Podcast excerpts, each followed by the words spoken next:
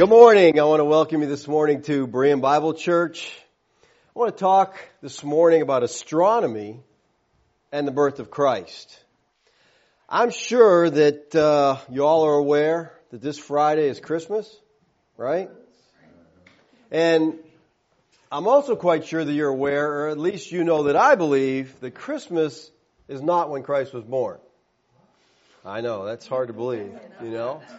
Not, and listen, I, I'm not going to get into a Christmas bashing lesson this morning. I've done that in the past enough. Just look up the old ones, okay? That's right. But for our study this morning, I'd like to show you when it was that Christ was actually born. And I also want to show you what significance there is to December 25th. So hopefully we'll learn those two things. When was Christ really born? And what is significant? There's something biblically significant about December 25th. now, to get some background here, let's go to Genesis. Let's start at the beginning. We're going to work our way through Revelation. So hang on, all right?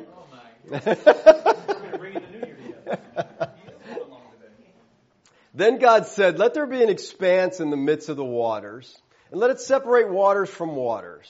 And God made the expanse and separated the waters which were below the expanse from the waters which were above the expanse, and it was so. The word expanse here is the Hebrew word rakia. Rakia comes from the Hebrew racha, and it means to beat, to stamp out, to spread out. It was used of a beaten out metal plate. Alright, now keep that in mind when you're thinking of an expanse. He built this solid expanse, so to speak. This is, um, biblical cosmology. In the ancient world, the sky was thought to be solid, a dome-like structure that encircled and enclosed a round, flat earth. Now, this was not just a biblical cosmology. All the ancient cultures held to this same cos- cosmology, which is really interesting to me. They all held this cosmology. It wasn't just Israel. Where'd they get that idea from? Nah, I'm not really sure. Maybe the Watchers taught them. I don't know, but somehow this was their cosmology. All right, let's go on to Genesis 1:14. Then God said, "Let there be lights in the expanse of the heavens to separate the day from the night." And let them be for signs and for seasons, for days and for years. Let them be for lights in the expanse of the heavens, to give light in the earth. And it was so. God made the two great lights, the greater light to govern the day, the lesser light to govern the night. That's not very scientific, is it?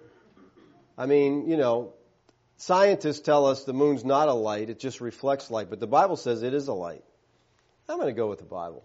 I know that's weird, but you know. The lesser light to govern the night, and he made the stars also. God placed them in the expanse of the heavens to give light on the earth. All right. Now, here we see that the sun, moon, and stars are actually located in the rakia. He placed these things in the expanse. As if they were embedded in this, you know, thing. That's the idea you get here. And these lights are to be, he says, for signs and seasons. Now the word sign here is from the Hebrew word ot, which means the sign or the seal. You know, if you examine these Hebrew letters of the word, we get aleph, which means leader, Vav, which means nail, and Tav, which means cross. So the sun, moon, and stars were first and foremost a sign of the leader nailed to the cross. I think that's fascinating. Not just a coincidence, but that's the sign, the leader nailed to the cross. Now we have to ask, how do the heavenly lights point to Messiah? Well, I think there's two ways that the heavenly lights point towards the Messiah. The word season is the Hebrew word moed.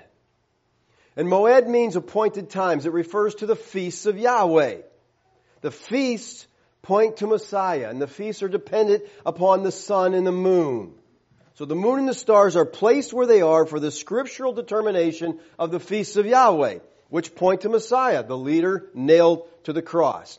But secondly, and I want you to really think about this one. I think there is more to this than just the feast. I believe that the stars are a sign that point to Messiah. To be more specific, I believe that the constellations of the zodiac are signs that tell the gospel. They talk of Messiah and the death on the cross. All right? Now, before you get upset, please understand what I'm talking about is not astrology, but astronomy. Okay? Astronomy is the study of God's creation in the stars, and astronomy declares the glory of God. Now, this is the best thing I could find, and you really can't see it that well from where you're at. It shows the different constellations. This thing has the sun in the center. Forget about that. This is a heliocentric model that someone made up. The earth is at the center, okay? The sun goes through its course through these different things, alright?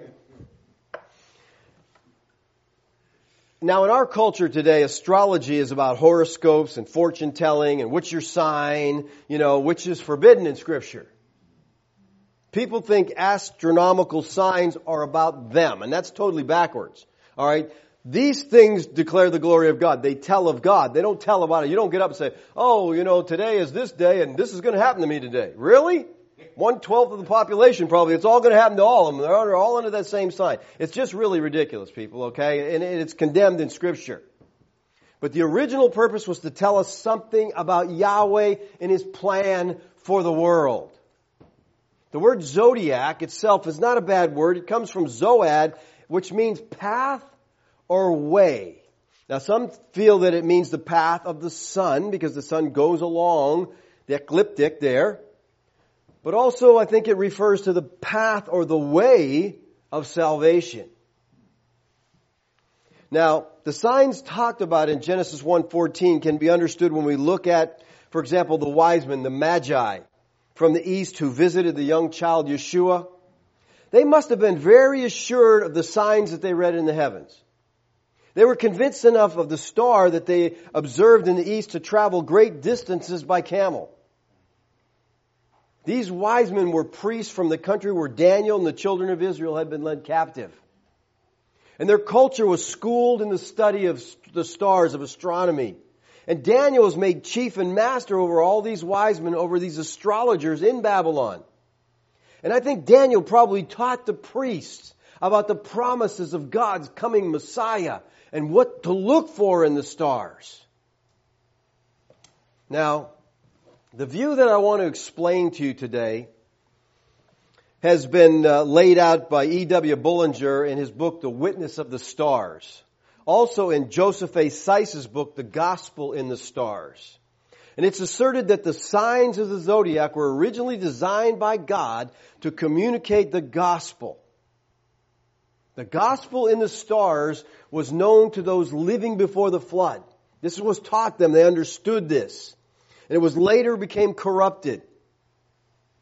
And the alleged recovery of this gospel interpretation of the zodiac gives great witness to the glory of God. Now, let me say that this view has critics. That surprise you? Okay? Every view, especially every view I hold, has critics, okay?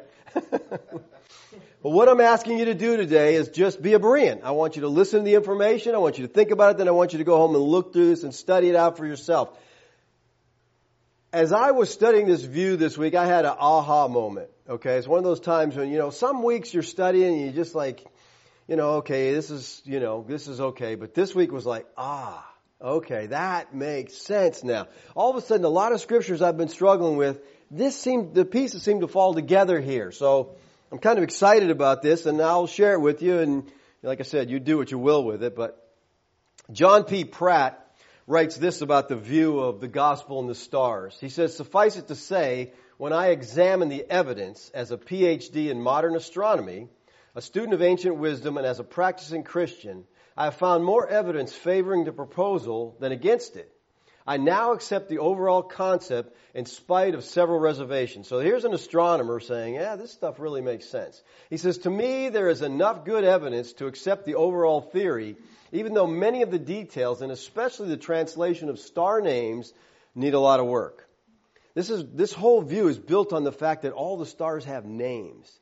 And in Hebrew, all names have a meaning, okay? You know, the book of Enoch tells us that the angels revealed the constellations.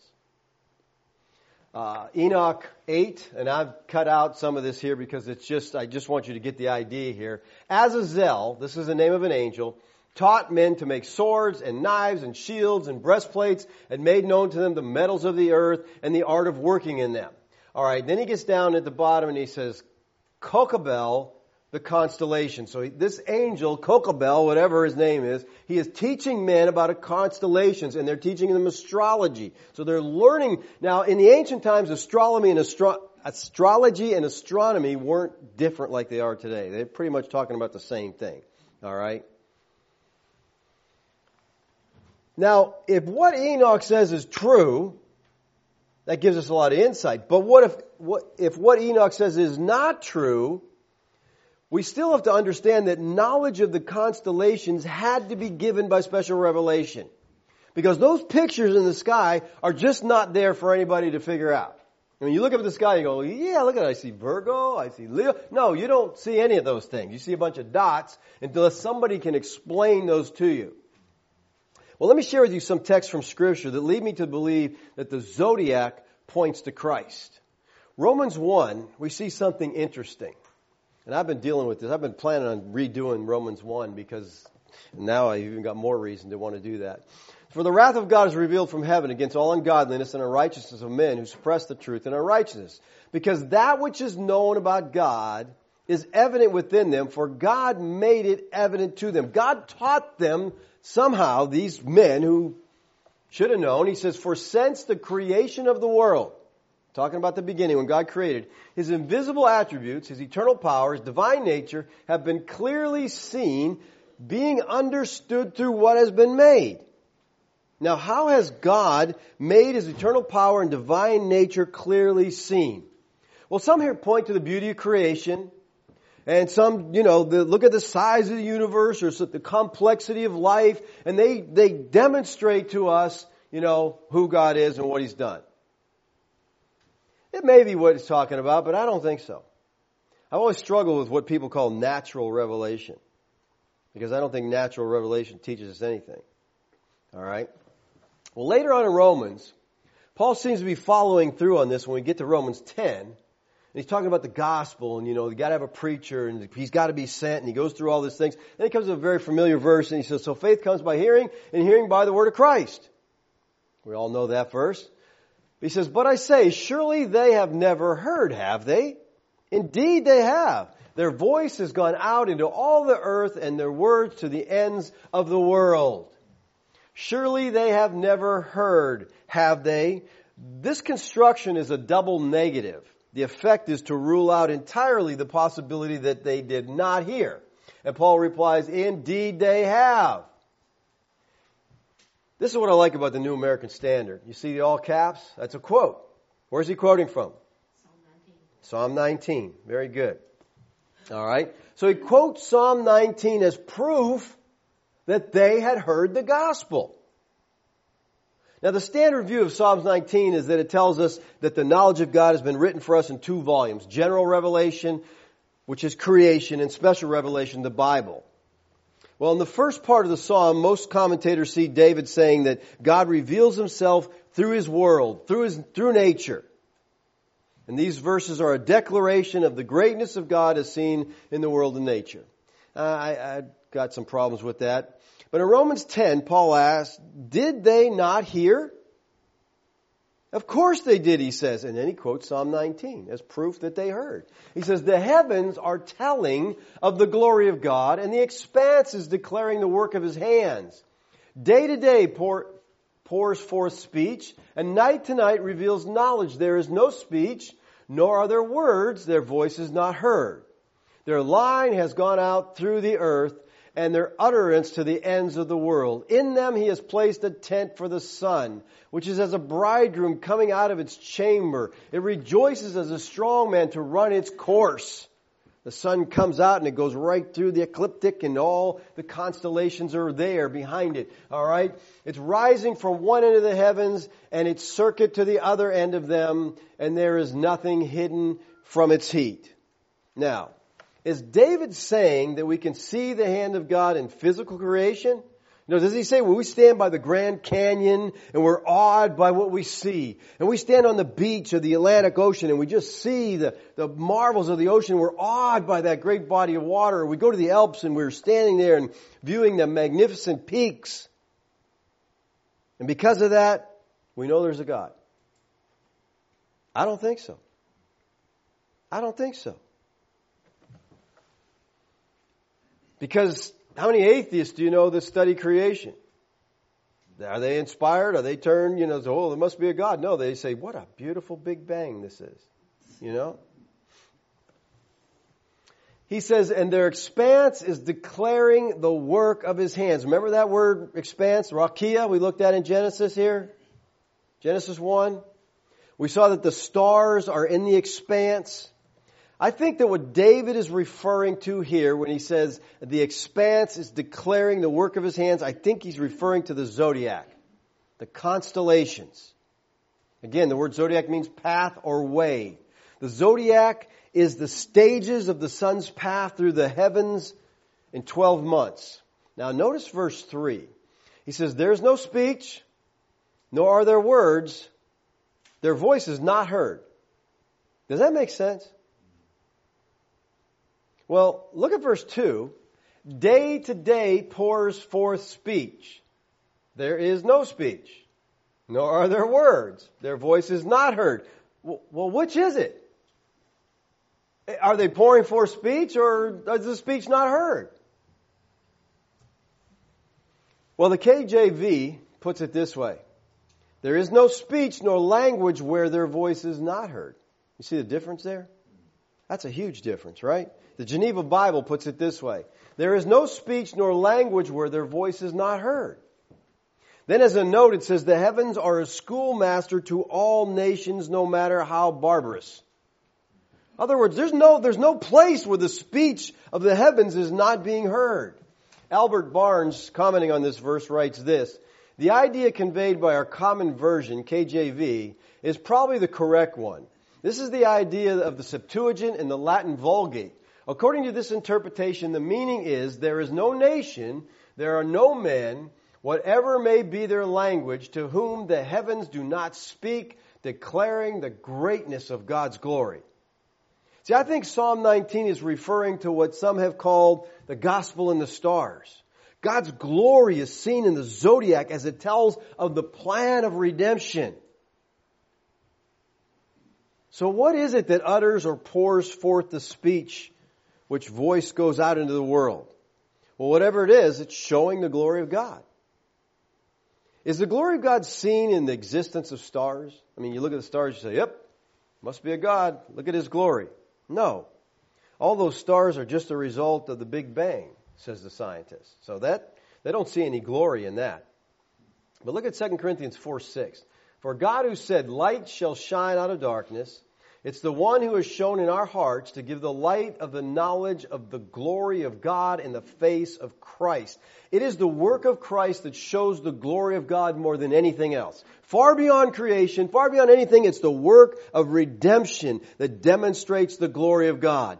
So His glory is not just the stars, it's the work of redemption that is demonstrated through the zodiac.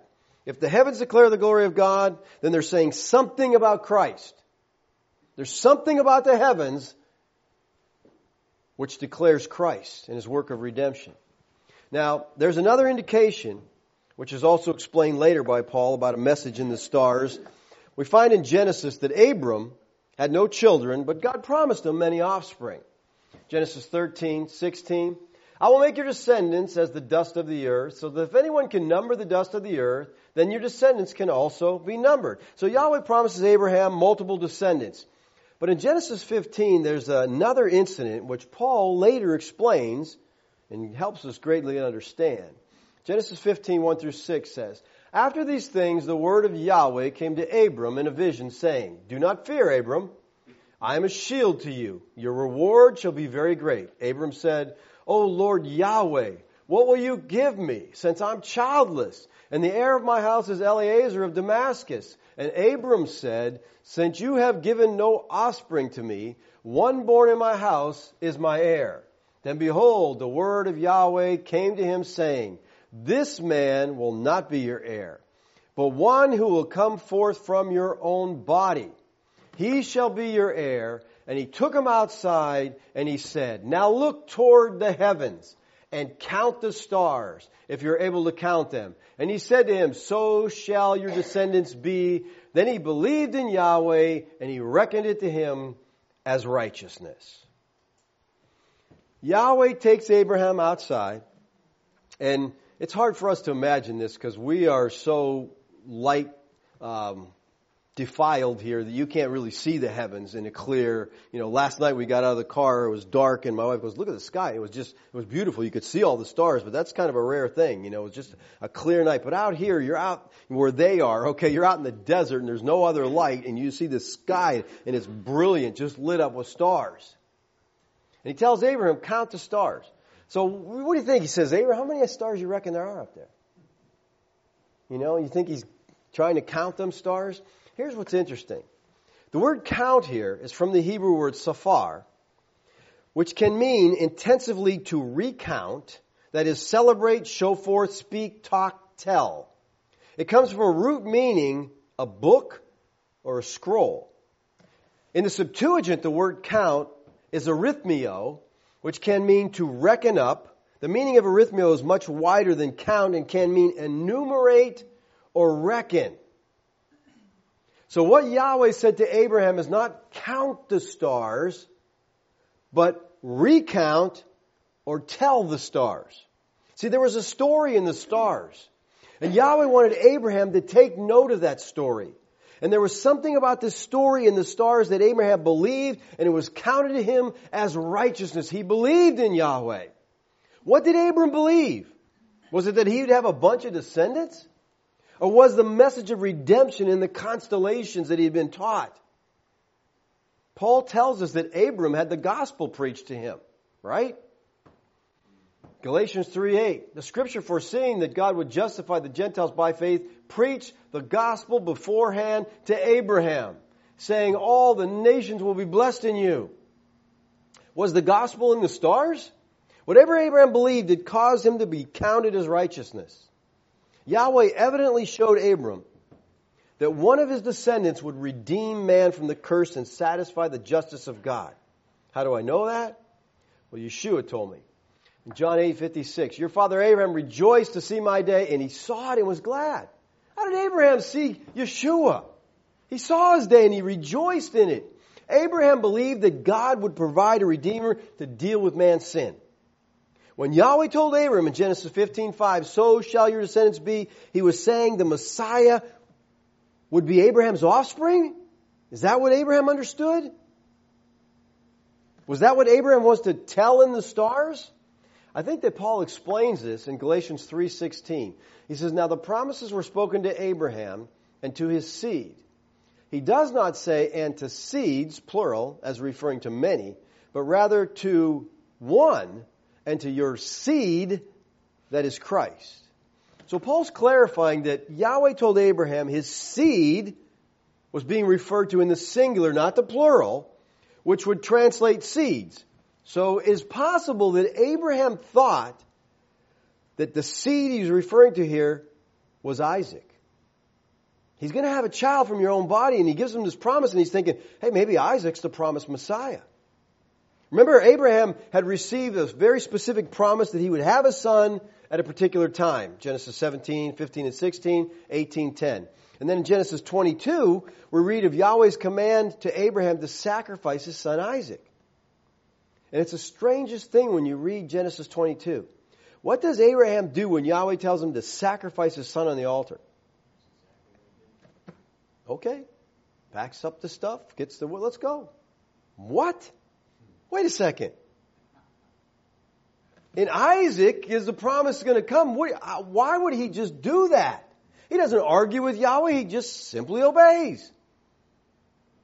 Did Abraham know the Messiah had to be sacrificed and then resurrected?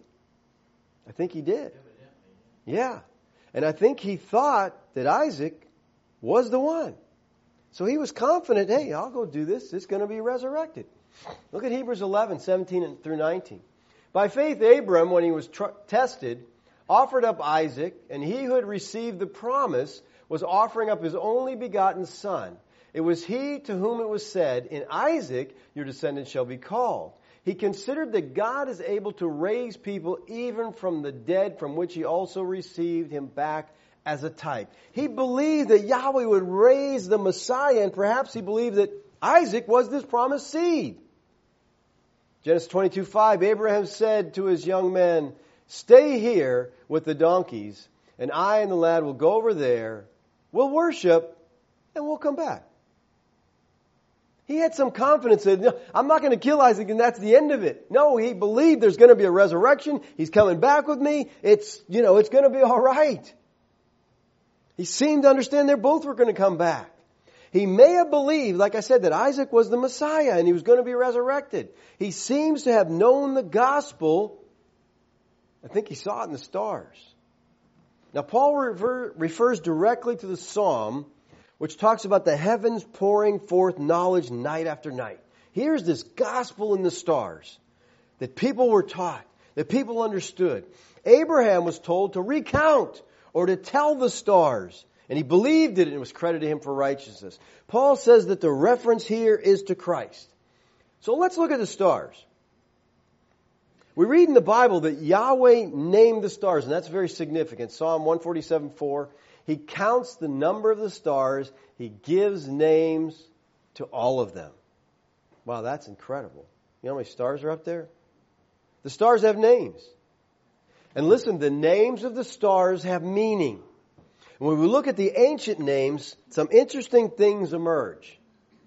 However, because of the perversions of astrology today, many Christians, they're afraid to look at these names and see if God had a purpose in what He named them. But we have to remember, names in the past, especially in Hebrew, had meaning. You know, today we choose names for our children, who knows why. You know, we want some other relative has a name or whatever. But the ancients used names that had a significance. They had a meaning. They meant something. Yeshua meant Yahweh saves or the salvation of Yahweh. Very significant. Now, finding the original meanings of these star names is not always easy, and it can take a lot of time and a lot of research. Go back into different languages, go back into different root words. But for enough of the stars, it's possible, and when it's done, something quite remarkable emerges from these names. How are we supposed to know the meanings of the constellations? I mean, how did anyone before know the meanings? Well, it's the same as reading.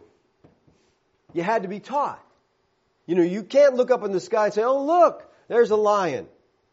You're not going to see, I don't see a lion. Do you see a lion? Huh? Leo? Just like reading a book, it's something that has to be learned. You have to learn how to read the stars. The constellations themselves have been known from antiquity, alright?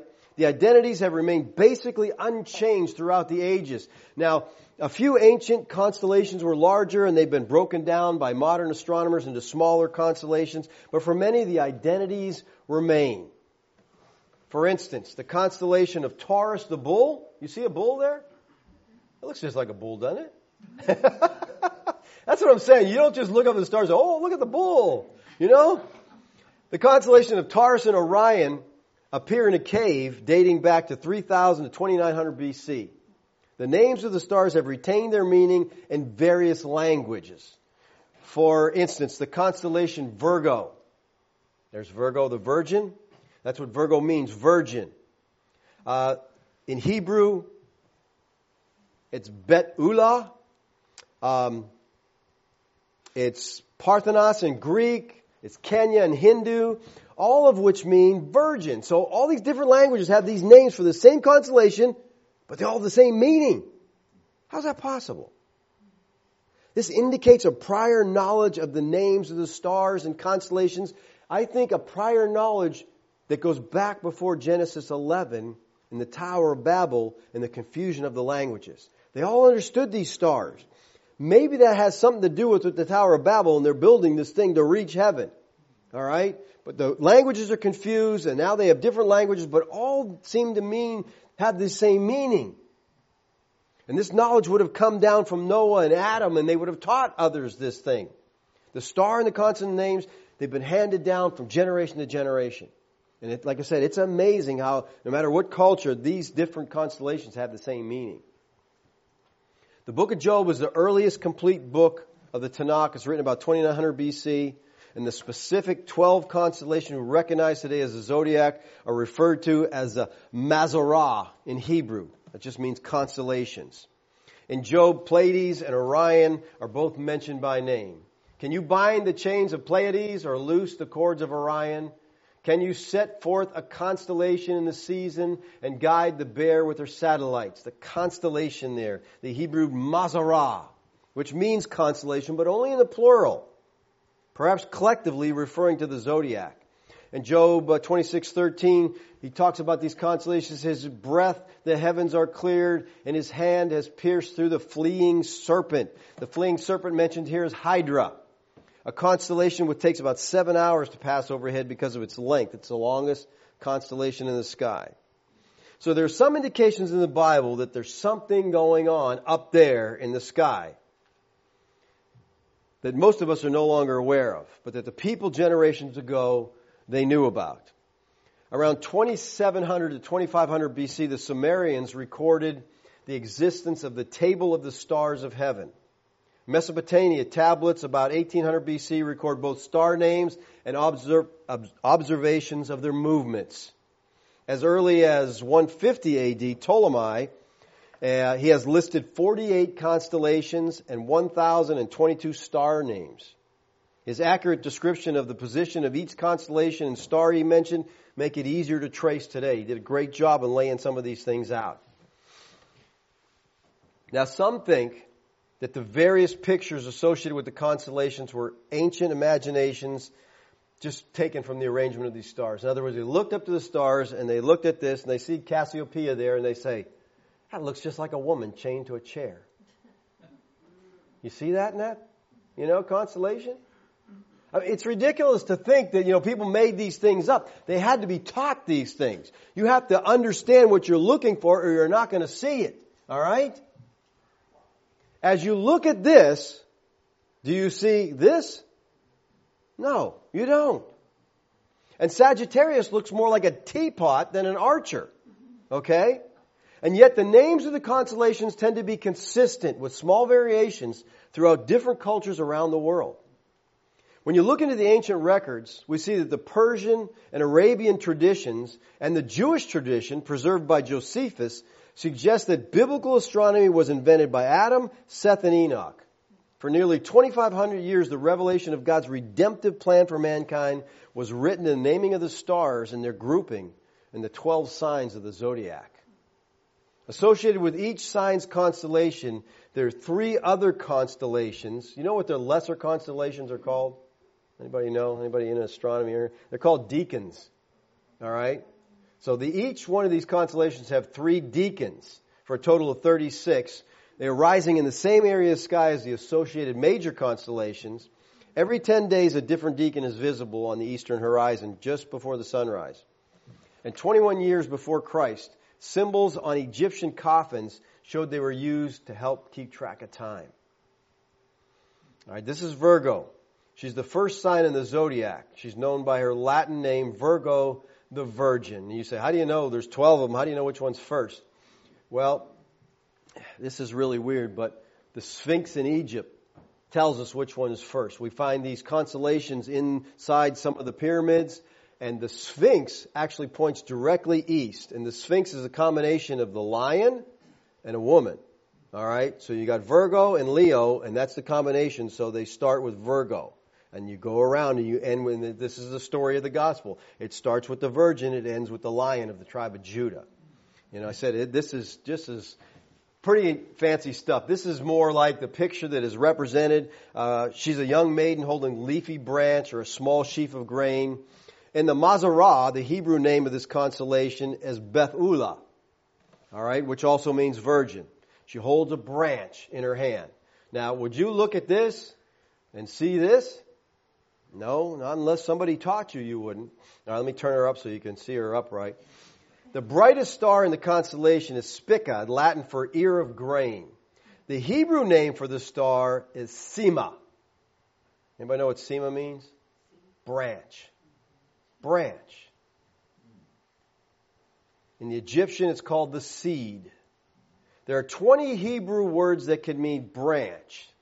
Sema is consistently associated with the Messiah, the branch who will sprout out the root of David.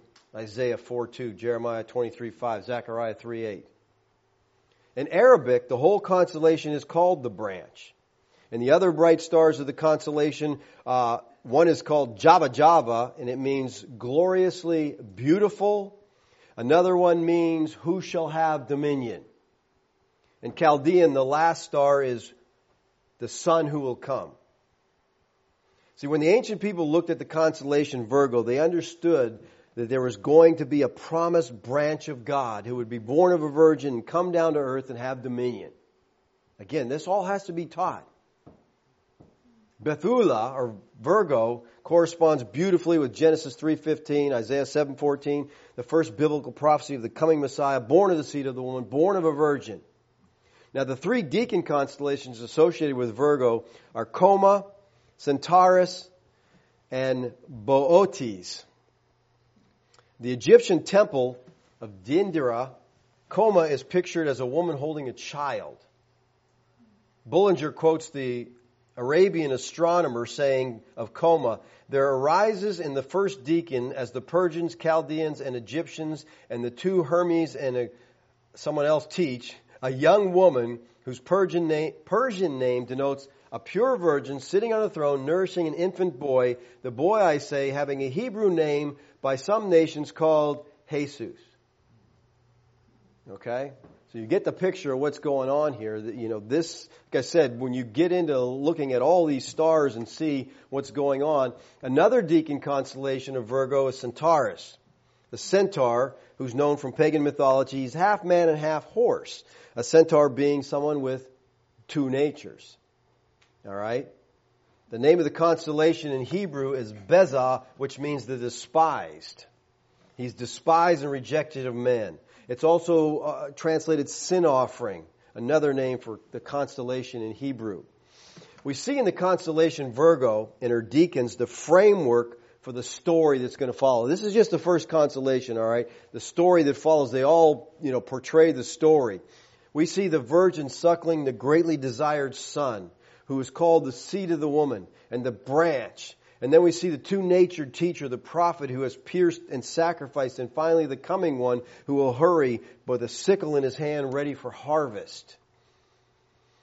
And it ends with Leo. I'm not going to go through all the constellations. We don't have time for that. But, you know, you, you get in look, and looking at their deacons and looking at the names, and it's pretty interesting. As I said, the, the Egyptians recorded the zodiac in a circle on the ceiling of the temple of Anu. All right, this was their god. And you wouldn't necessarily know where to begin and where to end except for the figure of the Sphinx connects the two, Virgo and Leo. The word Sphinx means bind closely together. All right, that's what the word means. So the Sphinx is the head of a woman and the body of the lion. The story of Yeshua's birth on earth begins with the virgin and it ends with the King of Kings, the lion of God. All right, so that's as you go around the constellation, each constellation has a story by the different star names, you know, but from the brightest star down, declaring this story. All right, now that, all that is an introduction on what I want to say this morning, okay? So with that, with the idea, I just want you to get the idea that there's, there's something up there in the stars. They are declaring the glory of God. So now I want to go to Revelation chapter 12. All right? And in Revelation 12, it says, A great sign appeared in the heavens. A woman clothed with the sun. All right, this is a sign, and it's in the heavens. All right? And we have a woman who's clothed with the sun. The woman is Virgo, that we just talked about. All right, she's clothed with the sun. The moon is under her feet, and on her head a crown of 12 stars. And she is with child. So this virgin's having a child. And she cried out, being in labor and in pain to give birth. All right. Notice that John says it's a great sign. It's important to recognize the relationship of all this astronomical symbolism to the text. The word John uses for sign here is a term used in ancient world to describe the constellations of the zodiac. There's a great sign. And it's the sign is this woman who's clothed with the sun, the moon under her feet, and look at on her head, there's 12 stars. Well, it just so happens that the constellation Virgo has 12 stars over her head. All the stars are visible. You could be seen by observers on a clear night. It seems likely that the 12 stars also represent the 12 signs of the zodiac, and from ancient times regarded as symbols of the 12 tribes of Israel. Remember Joseph's famous dream with his father? His father, the sun, moon, and the stars. Here's the 12 stars. They're the constellations. All right, this goes back, way back, you know, I said to Genesis in the beginning. All right, you can't see this too good, but there's Virgo. That really bright spot is the sun, and down below we got the moon. In his book, The Birth of Christ Recalculated, Ernest Martin says, In the period of Christ's birth, the sun entered the head position of the woman, Virgo, about August 13th and exited from her feet about October 2nd. But John saw the scene when the sun clothes or adorns the woman. This surely indicates the position of the sun, and the vision was located somewhere mid bodied of the woman, between the neck and the knees. The only time in the year that the sun could be in the position to clothe this celestial woman, to be mid-bodied, is when it was located about 150 and 170 degrees along the ecliptic. This clothing of the woman by the sun occurs for a 20 day period each year. The 20 degree spread could indicate the general time when Christ was born in 3 BC. The sun would have entered the celestial reign a region about August 27th and exited it about September 15th. If John in the book of Revelation is associating the birth of Christ with this period when the sun is mid body to the woman, then Christ would have had to be born within the 20 day period from that point of view of the Magi, who were astronomers. This would have been the only logical sign under which the Jewish Messiah might be born, especially if he were to be born of a virgin. Now, even today, astronomers recognize that the sign of Virgo is one which has reference to a messianic world ruler that's to be born of a virgin. Now, the key to narrowing down the date is the moon. The apostle said it was located under her feet. That's what Revelation says. She's, she's clothed with the sun, the moon is under her feet. Now, since the feet of Virgo, the virgin, represent the last seven degrees of the constellation, in the time of Christ, this would have been between about 180 and 187 degrees along the ecliptic. Now the moon has to be positioned somewhere under that seven degree arch. But the moon also has to be in the exact location when the sun is mid body to Virgo. This, in the year 3 BC, these two factors came to precise agreement for less than two hours as observed from Palestine on September 11th. Only time these things happened, and it literally was like an 80 minute window when these two signs came about. So this is the only day in the whole year that this could have taken place. Now, I'm not an astronomer, but if Martin is right, it seems quite clear that Christ was born on September 11th. Isn't that interesting? That should be easy for you to remember. 9-11, okay? September 11th of 3 BC.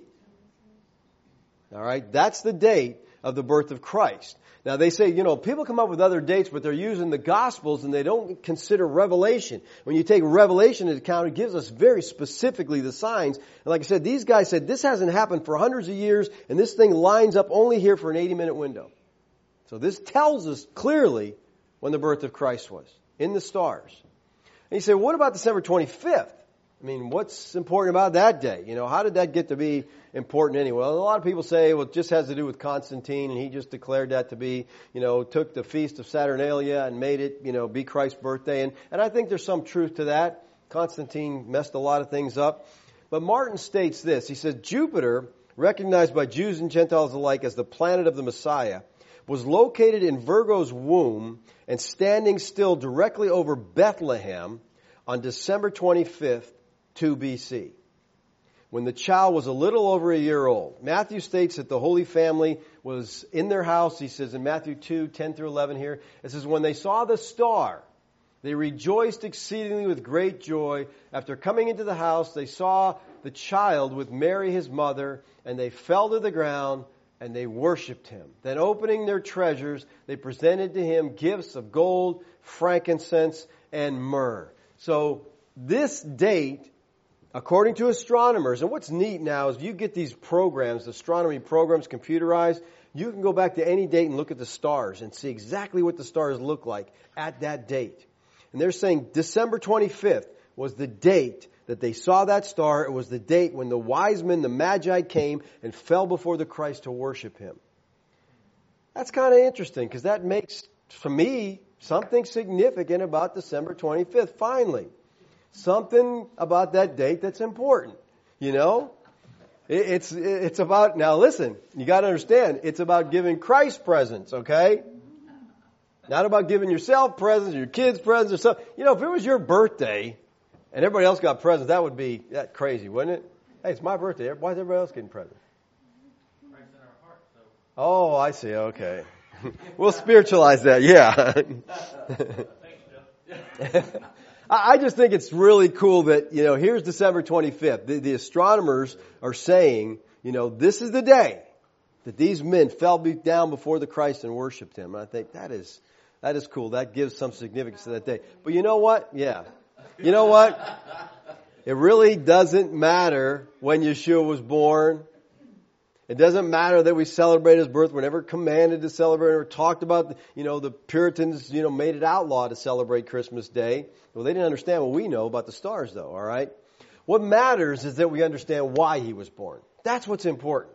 You know, the birth of Christ is a miraculous event of great significance to mankind. In the incarnation, the greatest miracle, the most fantastic truth recorded in the pages of scripture, God became a man and he was born to die. He came to die. He came to be a substitutionary sacrifice for our sin and to pay our sin debt. He died to give us his righteousness and to bear our sins. And all he asks in return is that we trust in him. So when he was born, how we worship, how we celebrate, that's not really a big deal. It's, it's we understand why he was born and then we realize the whole reason for his coming was to die. He was born to die. He was born to die for us to pay our sin debt. Let's pray. Father, I thank you this morning for the opportunity to look at your word. Lord, it just seems fascinating to me that there's a story to be told in the stars. Lord, I pray you'd give us understanding. I pray you'd give us, Lord, the hearts of Bereans, that we would look at this, we'd ponder it, we'd think about it. We'd look at it in light of Scripture, Lord, and see if these things are true. I thank you, Lord, for the day and age in which we live and the things we can understand. And that we today can go back and look at the sky on 3 BC. We can look at the sky on September 11th and see the actual fulfillment of Revelation 12, Lord. It's incredible. We can see that in the second year, second BC, these magi fell down before the infant Christ to worship Him. Lord, thank you for the day and age we live. Thank you for all we are learning, Lord. I pray that it would motivate us, it would encourage us, Lord, to love you and to serve you. Amen.